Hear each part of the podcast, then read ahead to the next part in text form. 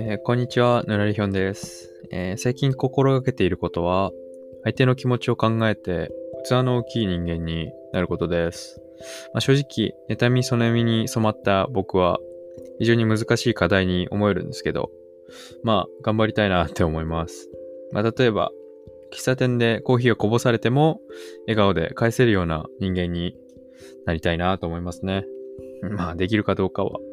まあ、頑張り次第かなって今は考えるようにします。まあ、そして今日は習慣についてお話ししていきたいなと思います。まあ、先に言っていきますと、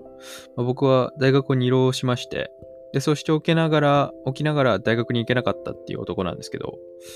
まあ、なかなか行かれてるっていうことは、まあ、100も承知で、まあでもそのくせ、大学生じゃない自分をめっちゃ気にするっていう、やっぱプライド高いのかなっていうのは、まだまだですね、俺も。まあ、羨ましさっていうのもあるんでしょうけど、もし大学を経験されてる方は、どんな大学生活を送っているのか、もしくは、まあ、送ったのかっていうのを聞かせていただけたら嬉しいです。ご一報お待ちしております。お願いします。えーさて、そんな私なんですけど、18歳から20歳までの、まあ、空白の2年間、まあ僕はそう呼んでるんですけど、の生活習慣をちょっと簡単にご説明いたしますと、まあ、大体7時頃に起床しまして、で、ストレッチして、で、朝食食べたりなんだりして、で、8時には机に座って、勉強をし出すんですね。で、えー1時間ぐらいすると、もう集中力が切れて、中断して、で、だいたい9時頃から11時頃までは、まあ、本を読んだり、まあ、YouTube を見るなり、ギターを弾くなりして、えーそこからまた昼間まで勉強っていう感じで、1日の勉強時間が本当そうしていくと5時間ぐらいにしかならずですね。で、その後だんだんそんなぐうたらしてると、8月くらいに、まあ焦り出して勉強するんですけど、自分の行きたいところには間に合わないみたいなことを、まあ証拠にもなく2年連続決め込みましてですね。まあなんてバカなんだろうな、俺っていうのは、まあ反省するところで、本当に、まあ若干勉強したことによる知識はついたかもしれないですけど、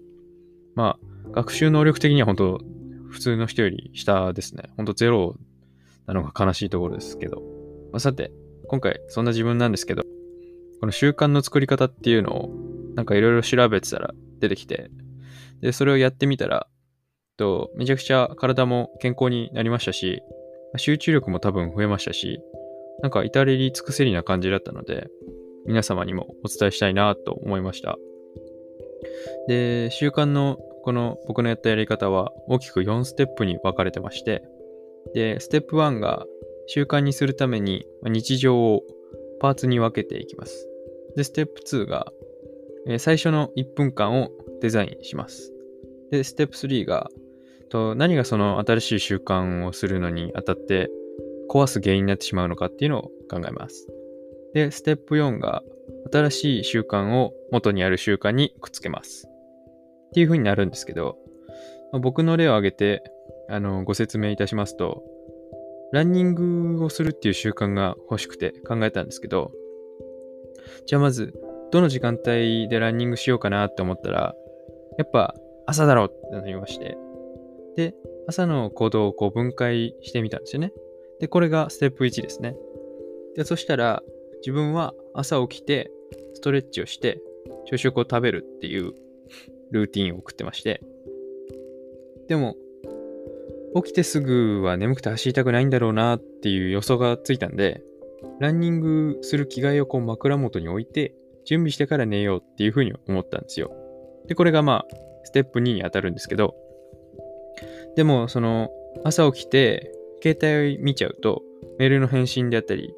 ま YouTube 見てしまったりっていう可能性があって、行く気が失せてしまうっていう危険性があるので、で、そしたらスマホを見れない位置に置いて寝るようにしようっていうふうに考えたんですよ。で、これがステップ3ですね。で、そして、朝食食べてから走ったら、ちょっと気持ち悪くなって死んじゃうなって思ったんで、で、ストレッチした後で走ろうっていうふうに決めるわけですね。でこれがステップ4になります。で、いい習慣っていうのは、まあ、効果が現れるまで30日から50日ぐらいかかるらしいので、僕も大体そのぐらい辛い中でやっと習慣化した感じなんで、まあ、最初は辛いと思うんですけど、まあ、ぜひ一緒に頑張っていきましょうっていう感じです。まあ、それでは、このぐらいで、まあ、いろいろ細かいところはあるんですけれど、まあ、大まかなところはこんな感じなので、皆さんもぜひチャレンジしてみていただきたいなと思います。えー、それでは、今日もこの辺で。えー、皆さんに1%でも何かお役に立てたでしょうか、えー、それではまた次回。バイバイ。